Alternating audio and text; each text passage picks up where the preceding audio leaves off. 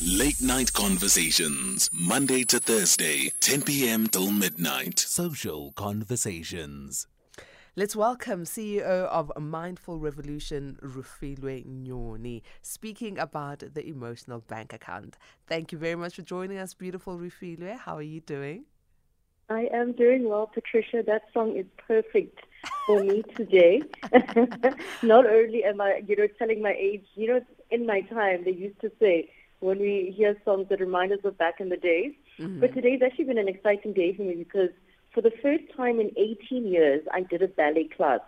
So wow. I'm feeling weak in the knees from uh, the song, but also weak in the knees from uh, the exercises that I've done this evening. My goodness, and ballet is not easy, right? It's not easy, especially if you haven't done it for years. Your body must be feeling all sorts of goodness. My body is feeling weak in the knees like SWV. and for those who are bankrupt when it comes to the emotional bank account, are feeling weak at the knees. So let's talk about this emotional bank account. Mm.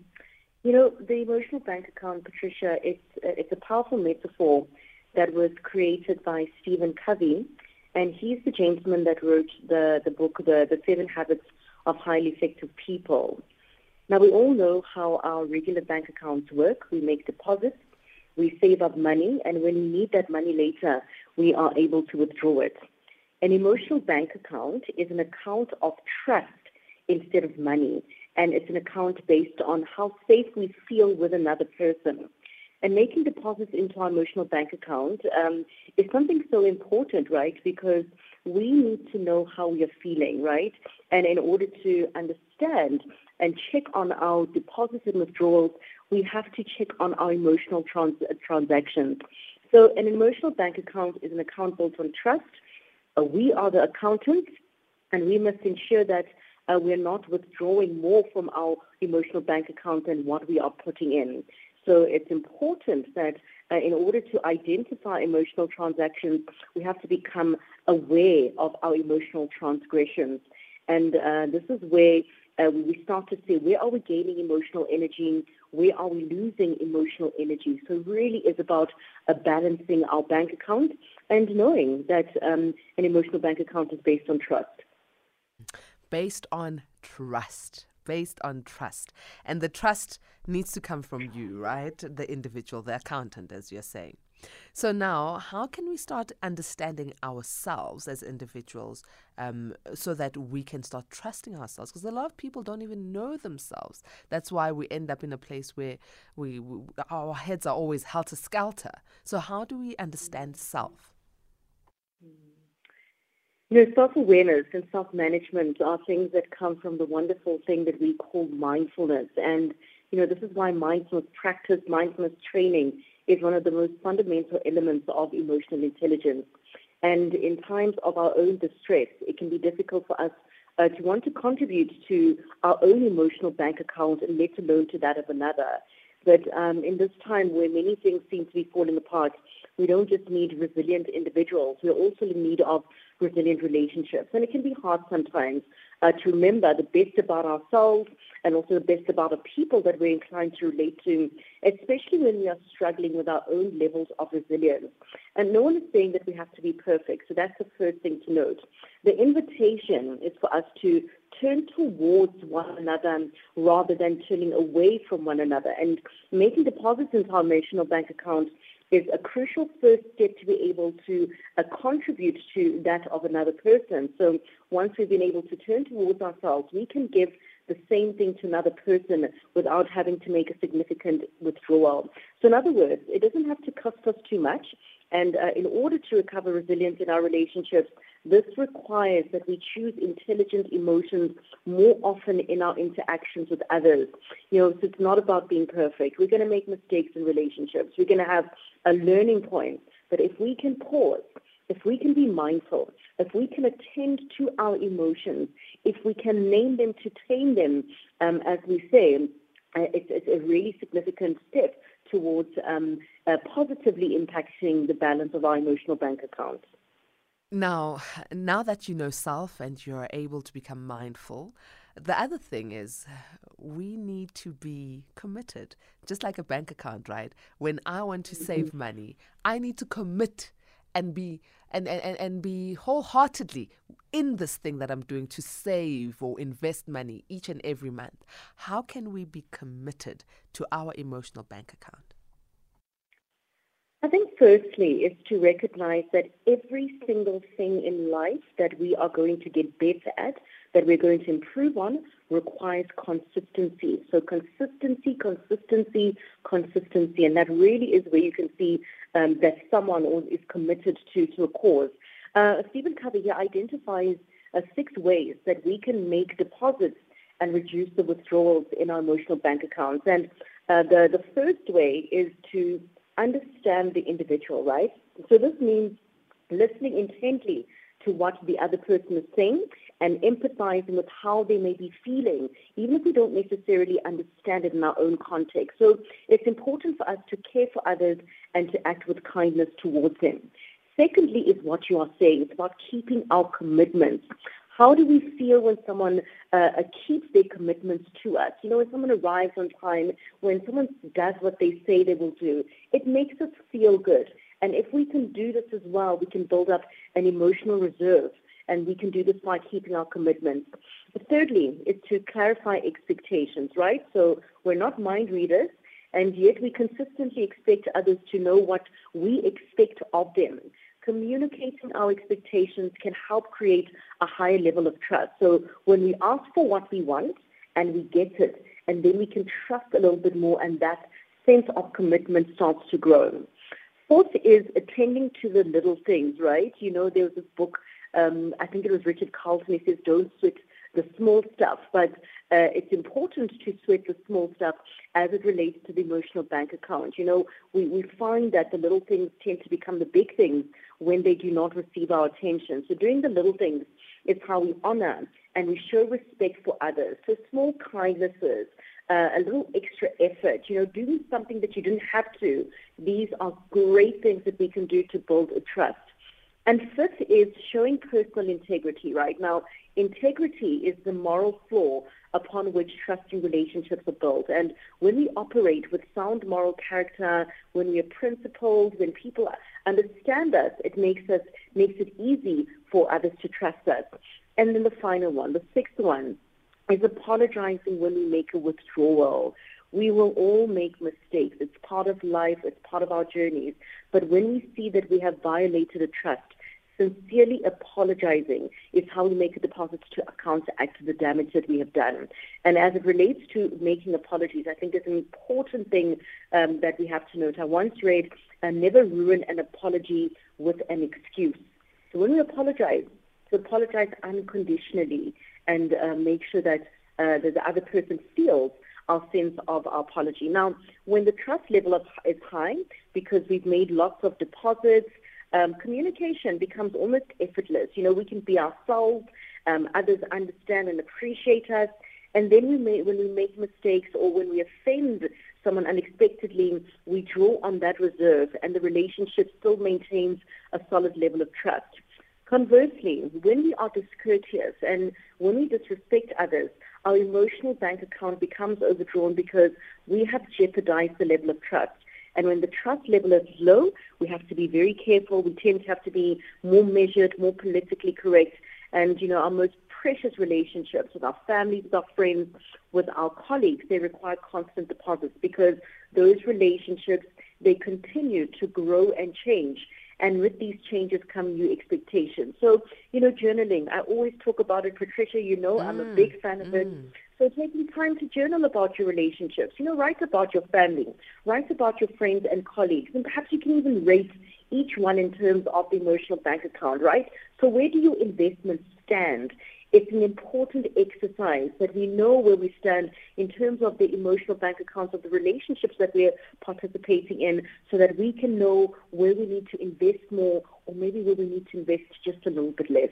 So now, Refilwe, what happens if we are investing so much into the emotional bank account and we are encountering family members, friends, partners who don't have the same knowledge and we feel as if they are depleting at what we are investing into.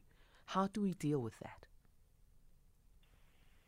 Knowledge sharing is something very, very important, but I think, uh, especially when it comes to relationships with loved ones, particularly, I think our, our fear of endings is concerning. It's not to say that you completely cut out someone out of your life, but you know, you have to teach people how to treat us. So that is the knowledge that we can share with them by setting clear boundaries, by uh, educating them on how we are choosing to navigate our lives, our spaces, and all those things. These are all difficult conversations. You know, and difficult conversations they need to happen in our in our relationships. I think the important thing is to understand that wherever we find ourselves in our relationships are things that have been uh, created incrementally, right? So we have gotten to that space in, in installments. And also, like, so almost like retracting and starting to bring your emotional bank account back in balance is also something that's going to uh, happen in installments and happen incrementally.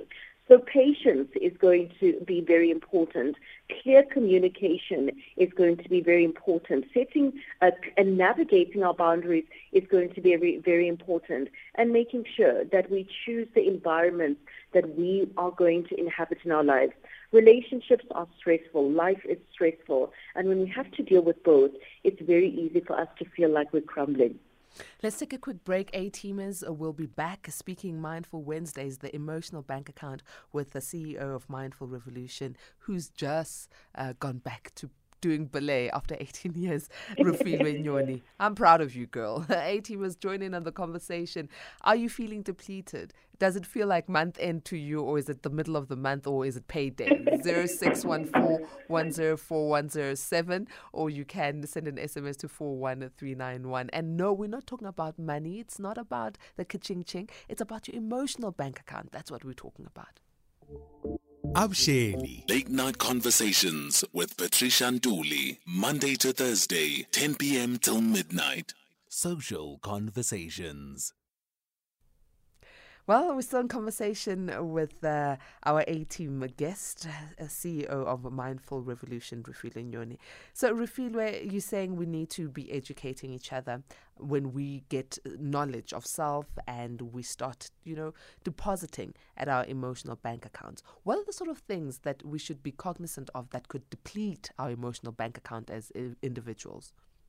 Mm. I think, you know, as we talk about the emotional bank account, and I explained that it's, uh, it's a bank account that is based on trust instead of money. And uh, just by definition, you know, trust is defined as the, the firm belief in the reliability in truth or uh, the ability of someone to do something, right? So it's the mental state of expecting fairness uh, from those that we are trusting.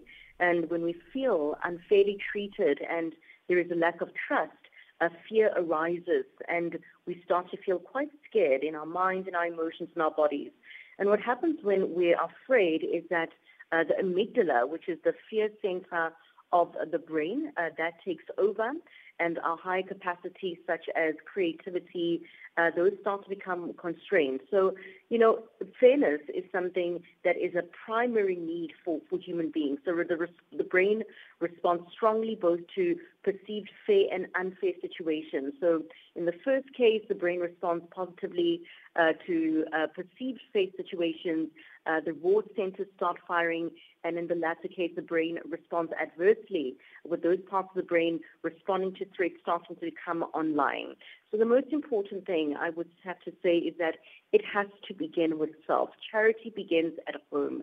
Our self-care is the most crucial thing that we can and that we have to give to ourselves. We cannot give that which we do not have ourselves. So making sure that we have a good relationship with ourselves, making sure that we can trust ourselves, making sure that we do not betray ourselves, making sure that we stand up for ourselves, we are there for ourselves, we do the things that nourish us and that we meet our own expectations. That's definitely going to be the first step. Secondly, is asking for what we want in relationships. And I think this tends to be a tricky one because we sometimes think, you know, I might not get it and this person might leave my life, might walk away. It may change the relationship. But it's very important that we clarify our expectations and we ask for what we want in our relationships. We might not get it, right? We might have to have a certain compromises, but we have to use our voices to speak up for ourselves in our lives. And thirdly, I would say is choosing your environment very, very carefully. In certain instances, we're not able to choose our environment and we're not able to maybe choose the people that we have to interact with on a daily basis. I mean, I'd say that certainly for, for professionally, um, but where we can, let us learn to choose the relationships that nourish us instead of the relationships that deplete us. And if you're investing in your own emotional bank account and uh, the other person is not investing in their own emotional bank account, then we have to make some tough decisions about, you know, maybe we hang out with them just a little bit less, or maybe we have uh, just different expectations of what uh, the relationship uh, would be. There's a beautiful Chinese proverb that says, uh, when the winds of, uh, of change blow, some people build walls and other people build windmills, right? Uh, you know, we have an opportunity to build bridges in our relationships, but it's going to take a very honest approach. It's going to take patience. It's also going to take a little bit of flexibility on our side. But in order for us to nourish our emotional bank account, we have to ensure that we are getting the emotional support that we need um, in our own lives. Now, talking about environments, I think uh, that's uh, one of the things that will hinder people, the sort of environment um, in, in your workplace, especially because you're compelled to go to work. You need that income, right? But at times, uh, you, you because you can't choose your colleagues, you can't choose your seniors, you end up in a, an environment that could possibly deplete you emotionally. Um, how can we guard ourselves? And I, I, know you were saying earlier that uh, be careful what relationships, you know, within those environments that you are in, be careful of the relationships that you foster. But in a work or a corporate scenario, it's not that easy. Hmm. Look, it's definitely not that easy in a corporate scenario, and it might not be uh, easy in the uh, personal scenario as well, especially as it relates to family and and family members. And uh, like I said earlier, you know, we have to realize that some of the situations where we find ourselves are things that have been created in installments that happened incrementally. We have to be courageous, Patricia. I mean, that really is uh, the only thing that we need to do is to be courageous and have those courageous conversations where you say to a person, listen, I understand, but you're not able to treat me in this way. You don't have to like me, but I cannot allow you to disrespect me. Is it easy in a in a professional setting? Certainly not. It probably changes the dynamic of many things. But you know, I'm sure you know, we all realize that you know when we start to push back at people, people start to push towards us a little bit less, and they might even find other people that they're going to bother with the stuff that they bothered us with. Mm, I hope so. Let's go to a voice note. Hi, good evening, Patricia, and your guest, Refilwe um, emotional bank account, um, you, you, you give your PIN to your friends, you give your PIN to your family members, your partner, significant other, but how, how do you still make them feel they are not necessarily over withdrawing from your emotional bank account? How do you make them feel that they are not uh, basically invading your space? you, you, you, you want to still make them feel they are still wanted, but you are limiting their daily withdrawal. So how do you still do that without making them feel bad about it? I hope I, I, I hope I, I'm making myself clear. Yeah, this is Klaba from the Eastern Cape. Thank you. Thank you, Klaba, for the question. Refilwe, please do respond. I absolutely love the question. I love how he's uh, the analogy that he's used that we mm. give the mm. pin to our family members, our friends, our, you know, we just give the pin. But I think it's important that we, we realize that we can give them the pin, but we can also give them a budget of how much they can be spending in this emotional bank account of ours, right? So again, it's around that clear communication. So Patricia, if I give you my emotional bank account, I give you my card, but I tell you that you are not allowed to spend more than 500 rand of my emotional bank account, etc. I mean, I'm monetizing it, but I think it's about letting people know what you are able to budget and how much they are able to withdraw. So it's about setting those clear boundaries and communicating quite clearly, telling them you've got my pen, but there's also the budget to how much I can accommodate. Love that, love that. Refilwe, how do our A teamers get in touch with you? Should they feel depleted and want to know um, how they can, you know, start investing in their emotional bank account and becoming mindful? Thank you so much, Patricia. Well, they can find us on LinkedIn. We are Mindful Revolution. We're on Instagram. We are on Facebook, on social media. Just search for Mindful Revolution. You will find us. And uh, my email address to reach me directly is refilwe at mindfulrevolution.io. Excellent. Refilwe, thank you so very much. Always such a great pleasure. Thank you, Patricia. The pleasure is always mine. A teamers, 11 o'clock on the dot. Greg Host is standing by to give us the final news bulletin for the day. Good evening, Greg.